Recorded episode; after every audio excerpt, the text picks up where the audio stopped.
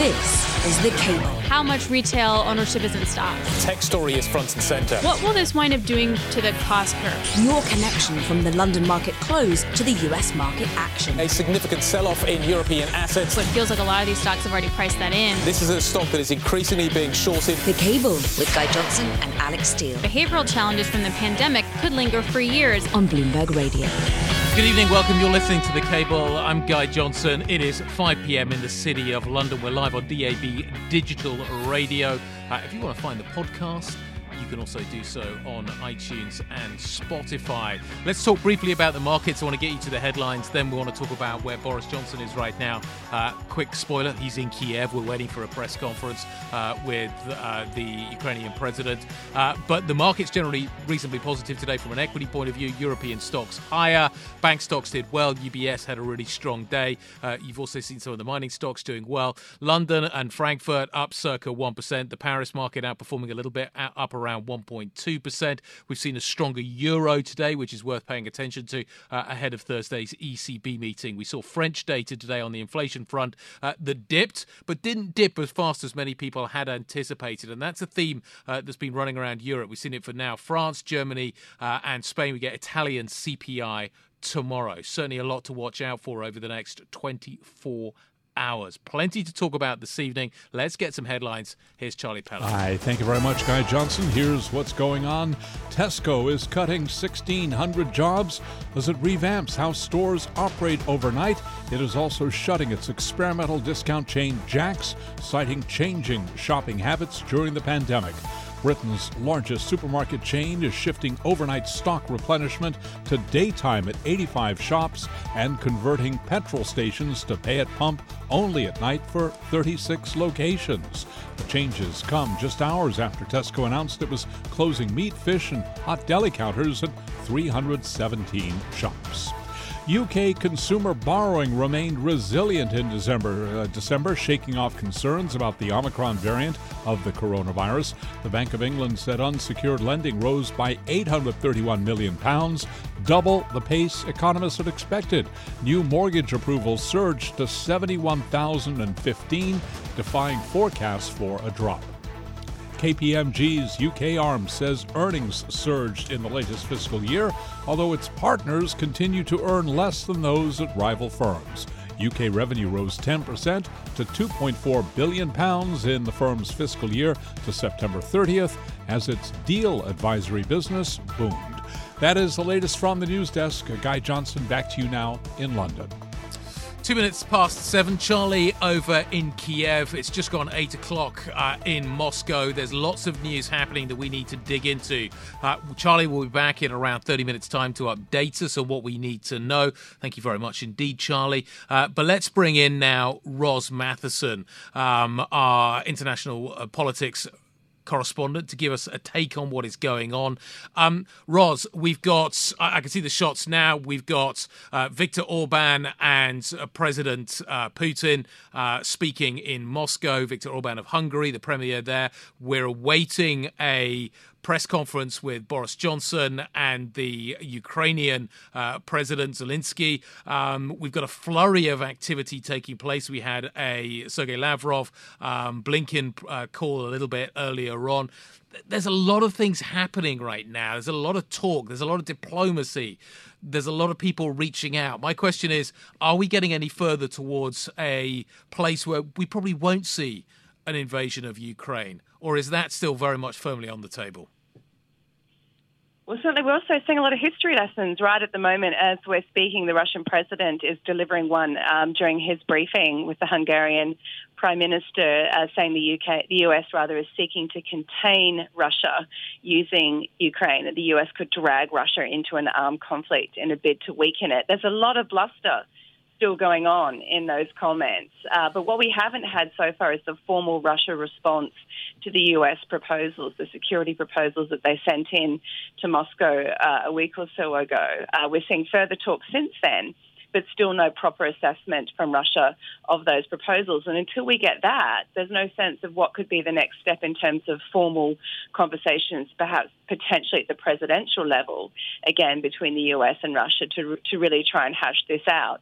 But as you're saying, what we're seeing in the meantime is just an insane amount of diplomatic activity that's been going on both with Ukraine itself and with Russia to try and get everybody to de escalate and particularly to buy time. Uh, the longer this goes on in terms of discussions, negotiations, and conversations, perhaps the less likely it is that the Russian president decides to keep that many troops so close to the Ukrainian border. Well, I, I, guess if he's delivering a, a lesson on containment, which was the kind of the Kennan long telegram theory back from the uh, the 1950s, was it late 40s, early 50s, early 50s, I think that was then followed by rollback, which kind of was designed to push the Soviet Union uh, further backwards. And I guess that maybe is what he's fearful of. What are we expecting from from Boris Johnson uh, in terms of his visits? To Ukraine. The UK has taken a more hawkish line, certainly, than its European peers. Uh, is that going to continue to be backed up today, do we think?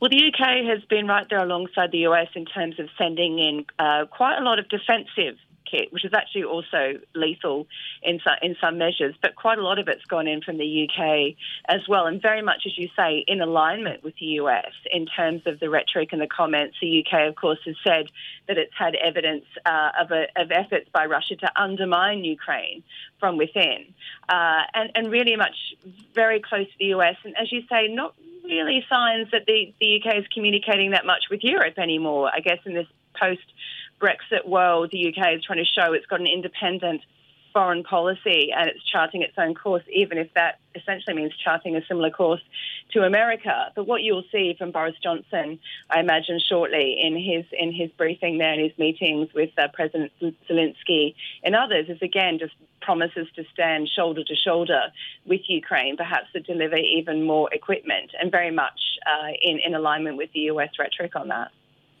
In terms of what we're hearing, particularly out of the United States, in terms of timing, is the idea still that a, an attack could be imminent? Is there a window that is closing for Vladimir Putin in terms of his ability to take action?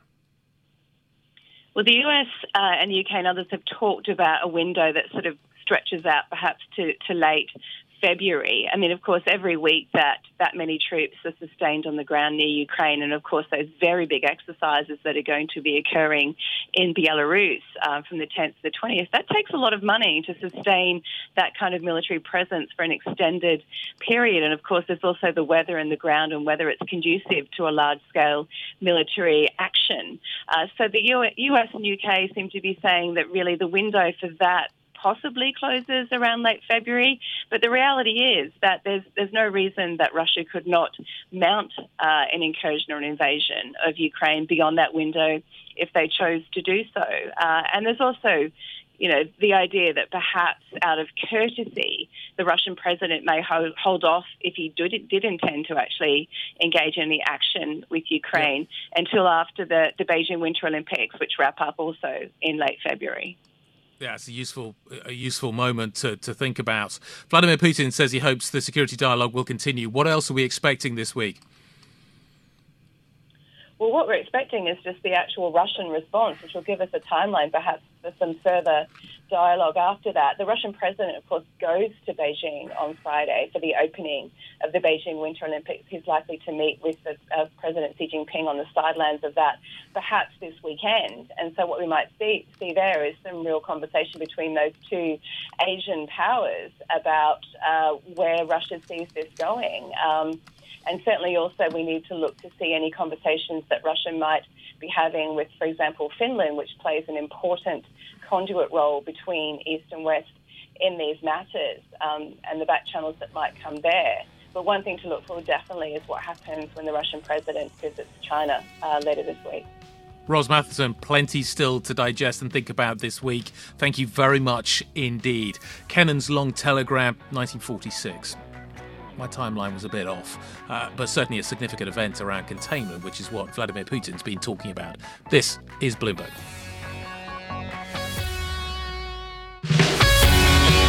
This is The Cable with Guy Johnson and Alex Steel on Bloomberg Radio.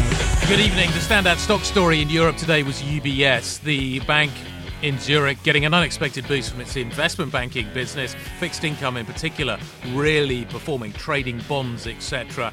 Uh, equities did fairly well. Uh, the company continues to do very well in its wealth management business. The new strategy update was warmly welcome. My good friend and colleague Manus Cranny got to sit down with the company's chief executive officer, Ralph Hamers, to talk about the story going forward. We have ended the year in a very, very, uh, in a very good way with a core tier one ratio of 15%. Uh, we have a model that keeps generating capital. Our growth is capital light. We don't need a lot of capital to grow. We want to keep a strong balance sheet. However, we do have surplus capital. If you have surplus capital, it doesn't need to be used for further growth, mm-hmm. then you should redistribute it to your shareholders. And that's why the message is there today. Progressive is the word that's used around the dividend and payout in terms of how the market sees you, are you trying to push out ahead as the payout bank of choice? Not necessarily. I think uh, what we are looking at is literally our strategy. So the market was waiting for, okay, where's the strategy going? Mm. Our strategy is to build that global ecosystem for investing. Now, building that ecosystem uh, with our clients, with new contributors, uh, does not need a lot of capital to grow. We grow it, it will grow in income. Mm-hmm. It will need some capital. It generates a lot of capital. Now, if it generates a, couple, a lot of capital and it grows, you can do two things. You can continue to pay a handsome dividend and redistribute, redistribute to your shareholders if you have a capital surplus situation. And that's what we do. The market says four, five rate hikes. What do you believe they will do? What do you, what do you believe the market can take in terms of rate hikes without a major implosion? It's exactly that number, I think. So uh, otherwise, the market wouldn't be expecting it, right? It's almost kind of um, a, a, logic reasoning in itself. But um, I, I, I, actually think it's it's about you know. So just to be clear, you're hikes. going for five to seven. Sorry? You're going for five to seven rate hikes? No, no, no. This is the four to five. Four to five. That is exactly what is priced in the market as we speak. And, and I think the market can take that. And I think the Fed is just waiting for the market to have really assumed and uh, absorbed that, and then they may do it, or they will do it. so basically, they are signaling it will be coming, the market is adjusting, and then they will do it, and then, and clearly, maybe towards the end of the year, depending on the, uh, how, how, the inflation actually develops, uh, they may either do more or less. From an inflation perspective, mm-hmm. I actually think 2020 uh, will be a year of two halves in the first half year, still high inflation, but because of then hopefully decreasing tension in the supply chain, decreasing tension in the labor markets, and a more balance between the demand coming from COVID savings, for example, uh, that from that perspective, hopefully also supported with some uh, monetary policy there, uh, that the inflation will be down and under control towards the end of the year. So I think it's going to be a year of two halves here. Okay, let's see how that plays out. But inflation plays out in wages. Christian Sewing is seeing an increasing war for talent. Are you? I think we're all in the same market here, right? So uh, where we see some uh, some pressure on our uh, on our workforce, uh, we see it in the U.S. Uh, we see it in a bit in wealth Asia Pacific mm-hmm. because uh, we are the leading wealth manager in Asia. And we see it in investment banking across the globe, in the banking sphere. And now, clearly, we pay competitively, we pay for performance, uh, we have the talent to make our, uh, uh our plan, uh, and uh, to the extent uh, we need to pay up, we will do so, as we have done so last year. Having said that, we have a very good and attractive culture to work in as well. So I think there is, there is there's more recipes that, than just pay to make sure that the people stay.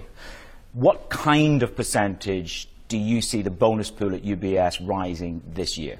Uh, um, I, I, can't give the percentage yet, uh, but it is increasing. Well, 2020 uh, was up by 24%. Yeah, it is not as much as that uh, this year. It is about paying for performance. That is what is important. Uh, and if people perform, they get paid well. And if they don't, they, they, they don't. Uh, that was the CEO of UBS, Ralph Hamers, talking to Manus Cranny. Up next, we're going to talk more about the Fed. This is Bloomberg.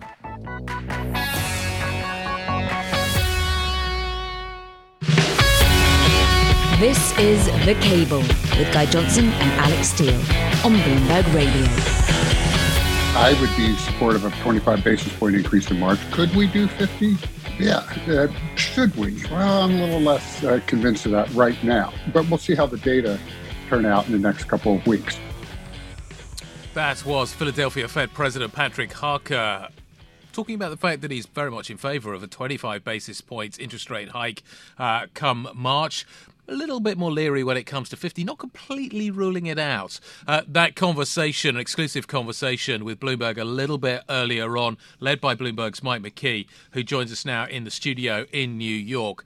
Mike, the, the, the Fed seems to be pushing back on the idea of, uh, of 50 in March, but not pushing back completely on that uh, uh as a concept. How realistic should we consider the possibility of a 50 basis point hike? Now we've heard from Harker and others. Don't think you should consider it very realistic. Uh, the Fed would be trying to, as one observer put it, foam the runway for uh, 50 basis point move now if they were actually contemplating it. And we've heard now from Pat Harker with us today, Mary Daly yesterday, uh, Esther George yesterday, saying they don't think they need to do 50 basis points uh, in March, but they're leaving their options open just in case. I mean, I suppose there could be some really weird CPI inflation number in February that would cause them to be more scared. But we've got most of the data now, and it doesn't look like eh, they're going to change their mind. At least they're not out preparing the markets for that.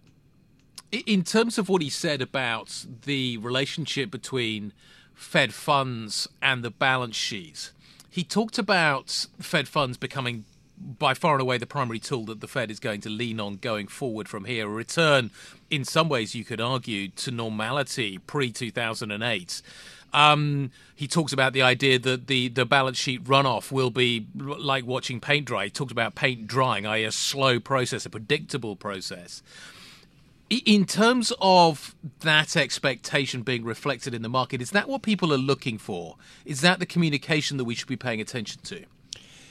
It's a partial communication. It tells uh, people, and this is what came out after the Fed meeting. They put out their principles for doing this.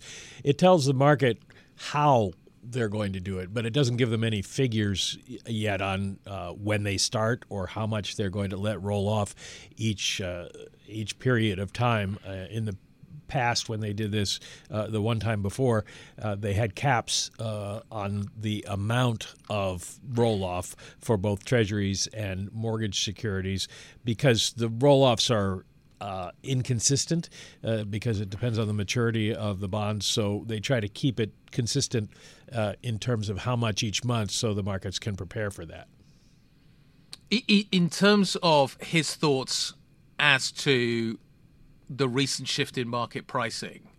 How much is he paying attention to that? Uh, the, the Fed hasn't done anything yet. The market has moved a lot. I think they're quite happy with that. The market doing some of their work for them. And as they have all said, we're going to be data dependent. We're going to watch what happens in the economy. And if market pressure on interest rates slows the economy some, that's less that the Fed has to do. At at some point, the Fed wants to get the Fed funds rate, their main tool, as they've said, up high enough that if they had to cut it again in an emergency, they could do that. Right now, they have very little ammunition for if there were some sort of downturn from here. Uh, they feel they can go a long way because at this point, the economy is pretty strong, much stronger than it was the last time they were cutting back, which was after the great financial crisis uh, when they started in 2014 15 and so uh, they'll they'll watch the markets as long as they don't get out of control. Uh, they'll watch the markets and be relatively pleased with that. The, the, Fed is clearly data dependent. We're all data dependent. We're all spending a lot of time trying to parse the data, understand what it's telling us. We'll come on to the ISM, which we got a couple of hours ago, in just a moment. But but first, do we have an idea of which data the Fed are looking at? We're all trying to understand the reaction function. We're data dependent. There is no forward guidance. Do we have any clues as to to what the Fed is looking at, what the FOMC is looking at, what the voters are looking at in terms of making those decisions? Well, Harker told us today it's basically, and he's a voter, well, at least a temporary voter, um, as a alternate for the Boston Fed seat, which is empty at the moment. Uh, he's watching inflation solely. He says we are there on employment. So they're going to be watching indicators that give them some idea of what price pressures are going to be like. And there's a whole panoply. I mean, we start with the economic uh, uh, cost index, which is came out last week and showed uh, wages or wage pressure still high, but a little bit lower than it was the the prior quarter. We've got the CPI coming up on the 10th of the month. Friday we'll get average hourly earnings. It's a little bit hard to make something out of that because composition effects play a big role. But all these things will go together, and the Fed will try to analyze what it means for future inflation.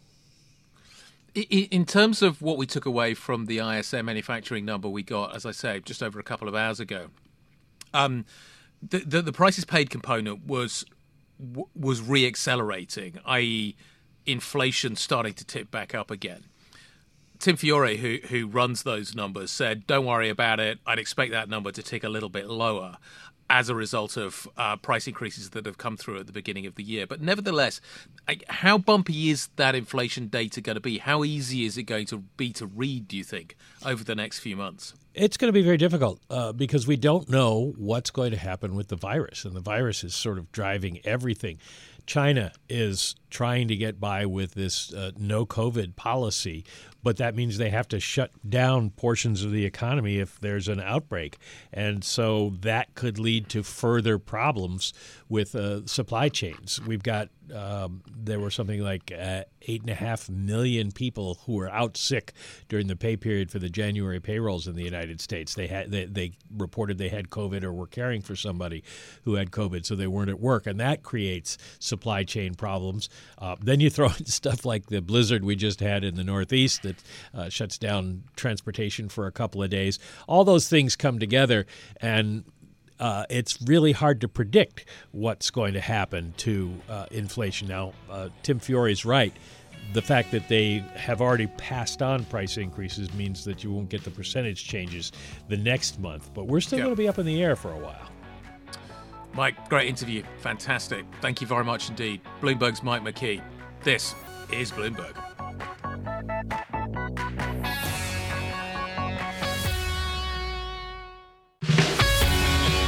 This is The Cable with Guy Johnson and Alex Steel on Bloomberg Radio. Good evening. Welcome. 5:30 in the City of London. You are listening to the Cable. We are live on DAB Digital Radio. I'm Guy Johnson. Let me talk you through the price action as we see it right now. The S&P over in the United States um, absolutely flatlining right now. Uh, it's come back quite strongly over the last half hour. Back to flat. The Nasdaq also flat, but in positive territory. Um, we're watching very, very carefully to see what happens this first day of February. Here in Europe, the picture a little bit more positive. Um, we were up by uh, 1% on the FTSE 100, the CAC 40 up by 1.43%, the DAX uh, up by 9 tenths of 1%. So those are the markets. Politics playing a big part in all of this. The situation in Ukraine, certainly front and centre. Uh, the Prime Minister, Boris Johnson, is in Kiev today, standing alongside President Zelensky. Let's take a listen to what he has to say. In interesting and, and, and positive ways, but we have to face a, a grim reality, which is that uh, as we stand here, uh, Volodymyr, uh, today more than 100,000 Russian troops are gathering on your border in perhaps the biggest demonstration of hostility towards Ukraine in our lifetimes. And the potential deployment dwarfs the 30,000 troops that Russia sent to invade uh, Crimea in 2014. Uh, since that time, of course, as everybody knows, 13,000 Ukrainians have been killed, and Ukraine has been plunged into nearly a decade of war.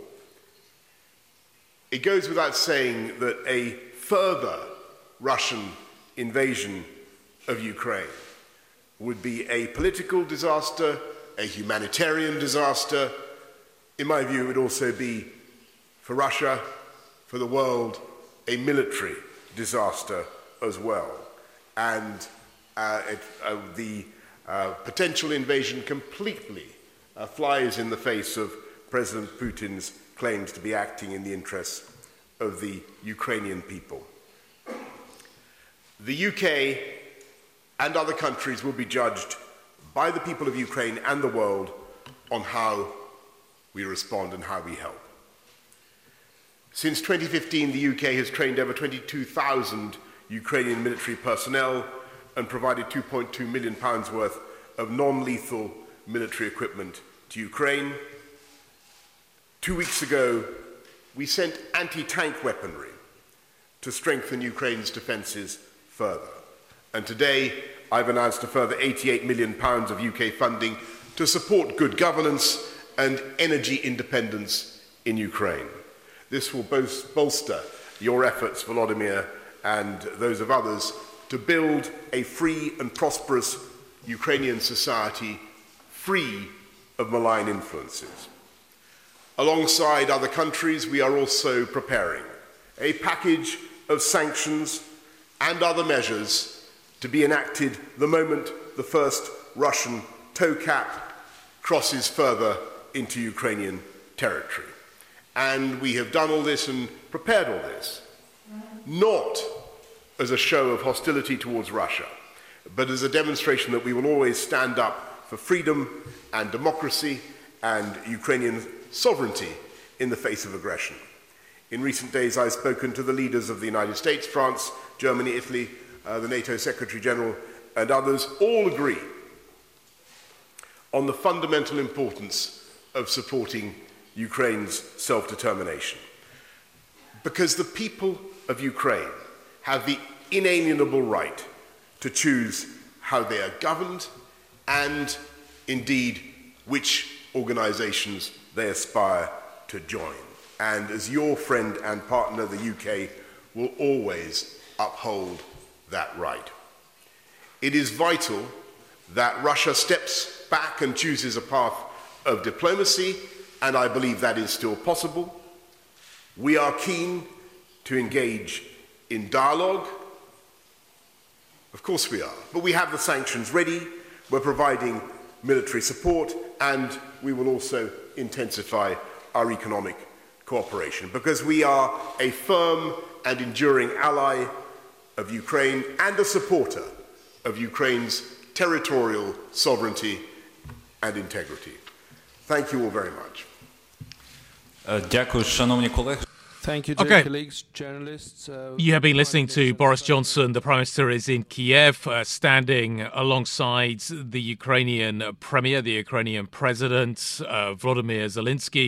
Um, the Ukrainians trying to take a cautious approach at the moment, seeing at this stage uh, no evidence of an immediate threat, an immediate invasion uh, coming from Russia. But as the Prime Minister says, uh, huge numbers of troops massed on the border. Uh, we'll come back and continue to monitor what is happening here vis a vis the situation in Ukraine in that press conference. Any heads, uh, I will bring them to you. But let's get back and talk more about the markets right now. Uh, today, the situation is this. Uh, European markets coming out of the gate the beginning of February fairly positively up circa 1% in the states uh, we are flat uh, as we uh, as we start the month. The Nasdaq and the S&P both currently flat what do we learn from January the incredibly bumpy January the incredibly volatile January uh, that we've just lived through uh, in terms of what it teaches us about what February is going to bring. Bloomberg Opinions, John Authers joining us now on the line from New York. John, that's the question. What do we learn from January and what does it tell us about February?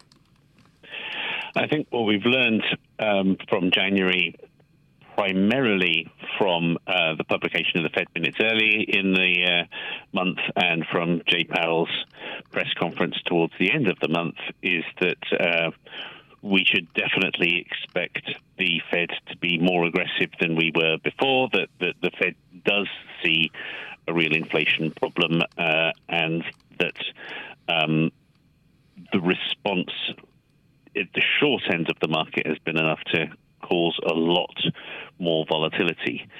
I would go. That's that's what's truly new that we that, that, that, that's happened so far this year. I would not expect the volatility to be over. Um, the, you know, this period of trying to work out what we do in this new environment with a, the new inflationary paradigm. I wouldn't expect that to be over until we have some considerable clarity over exactly how serious the inflation problem is and how far the Fed needs to go. I think it's probably, I don't know it'll, if it'll all be like January, but I suspect we're going to have a very choppy whole year for It- it- 2022. So is is the bottom in? Was last Monday the bottom? I, can we assume for the time being that the bottom is in, or as you seem to be suggesting, the Yeah. potential for a continuation of this volatility and potential further tests of that downside can't be ignored? Uh, I, I would say I would say both things. I think if we are dependent on the data at the moment, you know, we always say that, but it's more than usually true because it's unusually difficult to work out exactly how serious the inflationary pressure is. Uh, it's it would be unusual for uh, the market sell-off to go much further than it has at the moment, absent a recession, um, which isn't imminent, as in in the next few months. Um, I, I would therefore suspect that the bottom might well be in, providing we don't have significantly new bad news on inflation. Like if if you I'm not predicting this. If, for the sake of argument, headline inflation went through 10% or wage increases really went up a notch at the beginning of the year, then um, you then projections become much more hawkish, and maybe you do get a significant further write down. If the bottom is in, at least for the time Mhm. being, does that mean we go back to the highs? I, the pace we're on at the moment, we will be Yeah. back at the highs before this month is out. I'd, I, and that's perfectly conceivable. I mean, we've also got earnings season. Noticeable, the earnings haven't been that bad, and they haven't helped really arrest um, a lot of turbulence. Uh, I- think you can probably expect a retest of the highs. Again, I, I, I had a, I, you know, my column this morning. I was looking at historical experience. About the end of this month or sometime thereafter is about when you might begin to expect us to to get back to uh, the highs, assuming or to test the highs, assuming that we uh, again that we don't have significant new bad news. So that, that that's uh, there. There is a similarity there with um, uh, 2007. You had a couple of sell-offs. Um, obviously, we know what happened the year after, which I'm not necessarily predicting. But in 2007, you had some very overblown markets in particular ways um, but you didn't have uh, an economy that was on the point of collapse, and so you had a, a couple of fairly big sell-offs that were both Yeah. um, you know, re- retreated within a within a matter of a few months. John, you, keep talking about the economy, which I think is interesting because there are some that would Mm. argue that the financial markets dislocated from the economy as a result Yes. of the the extreme QE that has been delivered, the amount of liquidity that has been injected into these markets, unprecedented. Yeah. So is the is the economy the best guide, or is liquidity the best guides as to where we trade from here? Oh, okay. Uh, for the for, for trading, unquestionably, liquidity is. Um, but, uh, uh, thank you very much for making that point. Yes, if if if you have a much sharper um, reduction in liquidity than we're currently expecting, that also changes the picture very significantly. Uh, ultimately, liquidity and the economy have a very great impact on each other. But in the short term, yes, I'd, I'd agree that you need to you need to watch out for those liquidity factors. The Fed isn't actually finishing QE until um, you know until March. Uh, that would you're, you're, quite right. If if they were if they were more aggressive about their plans for QT uh, come March than people are currently expecting, that would be a, a, a dangerous moment for the market. Um, but yeah, yes, you are right. The the, uh, the last thirty or forty years have been steady growth for the economy, and generally speaking, amazing growth for financial markets. And it wouldn't surprise me at all if we see those begin to reconnect more uh, over time. I'm, I'm assuming you don't mean that the economy suddenly has a blistering period of growth that financial markets ultimately track down towards towards the kind of traditional more more, Well, more tra- I can remember about a year ago, people were talking about that, the reopening trade. There, there's, Yeah. there's great excitement about it. I, I, I, I, logically, it would be nice to believe in that. What we're seeing about the, you know, we're learning more about the effects of the pandemic and the ongoing effects of the pandemic. I, I, you know, the more likely scenario is that uh, is that financial markets um, move downwards to meet an economy which maybe uh, move you know increases slightly more strongly than we've been used to. Um, How- how- I, what I does- what does personally would take that. What? Yeah, I think a lot of people would as well. What does fiscal policy look like in this kind of environment? What do you think is priced right now? I, I saw some comments earlier on from Joe Manchin from West Virginia, Mm. uh, a thorn in the side of the president. Certainly, he, I, I think he said th- that Build Back Better is now dead. Um, it, it, in terms of what you think is priced around fiscal policy, do you think the market has got to that conclusion as well?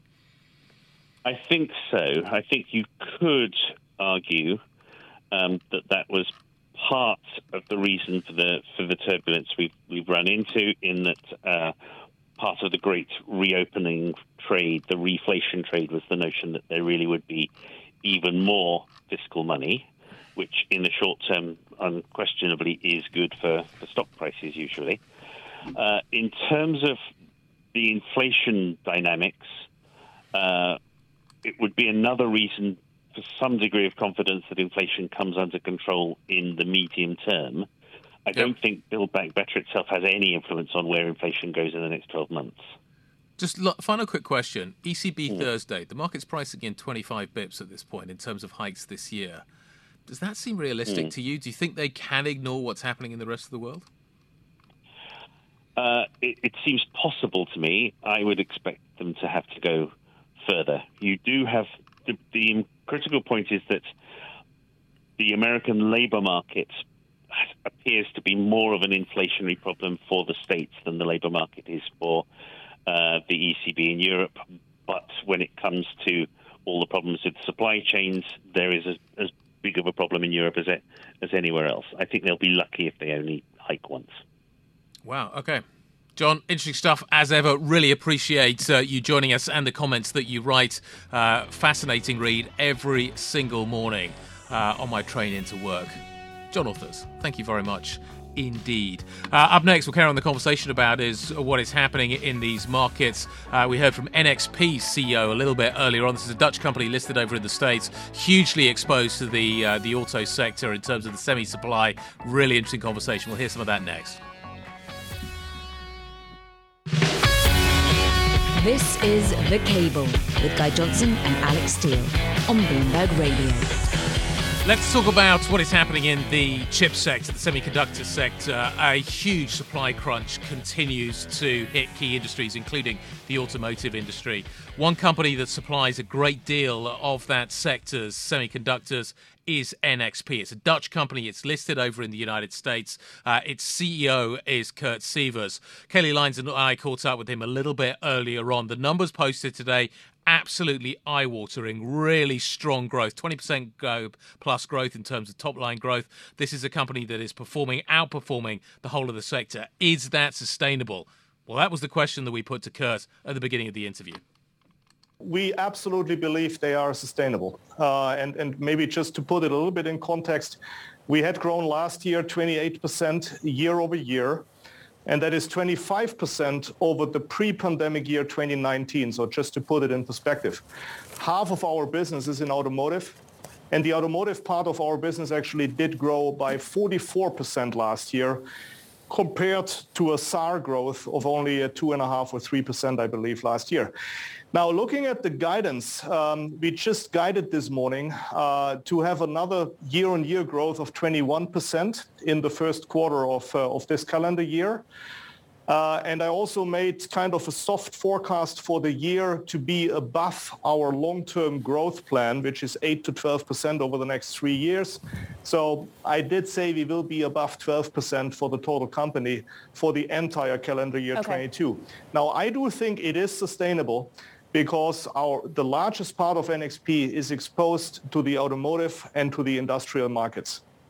Those are very lo- longevity markets, uh, very sticky design wins, very, very, very strong content growth. If you think about electric vehicles, if you think about smart manufacturing in the industrial space, and our design win uh, inventory is so full that I'm, I'm very, very confident about that growth. Well, speaking of the automotive space in particular, Kurt, I was speaking with the chairman of Renault last week. We've heard from a number of auto executives that they think that the supply crunch on the on the semi side, on the chip side, is going to ease in the second half of this year. Are they being too optimistic? Uh, we actually believe that um, there might be areas where it's indeed a bit easing in the second half of the year. A bit easing means that maybe we come a little bit closer to, um, to a demand-supply balance. Uh, but over and above, I do not think that at the end of this year we will be exiting and will be in balance between demand and supply. And mind you, all of this is still in a situation where um, especially the auto OEMs and their suppliers, tier one suppliers, would love to build up strategic inventory going forward. Nobody, I think, is going to be in any position this year to do this. We see inventory still being super lean across the entire extended supply chain. So I, I really don't see how, how we will come into balance uh, through this year. Kurt, in the past, this has been an incredibly cyclical industry. We're seeing huge investments at the moment being made by you, your rivals across the industry. You talk about the industry not getting into balance for really quite some time. Is this cycle going to be different? Are we going to see at some point going from sort of the famine to feast in terms of the availability of, of semiconductors on the market? Or, and I hate to use this phrase, is this, is this is this cycle going to be different? Is this time going to be different? Well, I, I, don't know if it is going to be different for the en- entirety of the semiconductor industry. I think it is different when it comes to the markets which NXP is, is, is, is almost uniquely exposed to, which is the industrial and automotive market. So think about three quarters of the company is in industrial and automotive. And here I do believe it is different for two reasons. One, the kind of applications which are coming up here are just showing significant sustainable new demand which is not about shortwave mobile or computing demands, but it's much more about stable demands in, in, in strong industries like automotive and industrial. China yep. is a very large market for you, Kurt, and I'm wondering how you you're seeing the demand picture there in particular, given some of the more idiosyncratic factors happening in that market in particular? Well, China represents about half of our ship to revenue. Um, but that doesn't mean all of that product remains in China. In many cases, we actually ship to China. It's being built into a half-finished or fully finished product, which is then re-exported uh, back to Europe or, or the US. Uh, we currently don't see any slowdown in the demand from China. Okay, let's just talk a little bit about production and what's happening with the increasing desire on a nation-by-nation basis to be able to have some degree of production onshore. Kurt, we have the uh, the CHIPS Act uh, going through Congress at the moment. We'll wait and see exactly on the timing surrounding that. But nevertheless, you are a company that, that outsources a, a decent chunk of your production. What do you make of the CHIPS Act? What do you think it's going to achieve? And will it change your thinking in terms of how you think about production and where you manufacture? Well, first of all, we, we greatly appreciate the CHIPS Act. I think it's a it's a super important um, element of the policy in the U.S. to strengthen the, the, the, the, the, the chip industry in the U.S. because there will be ever more demand and ever more dependence on semiconductors going forward.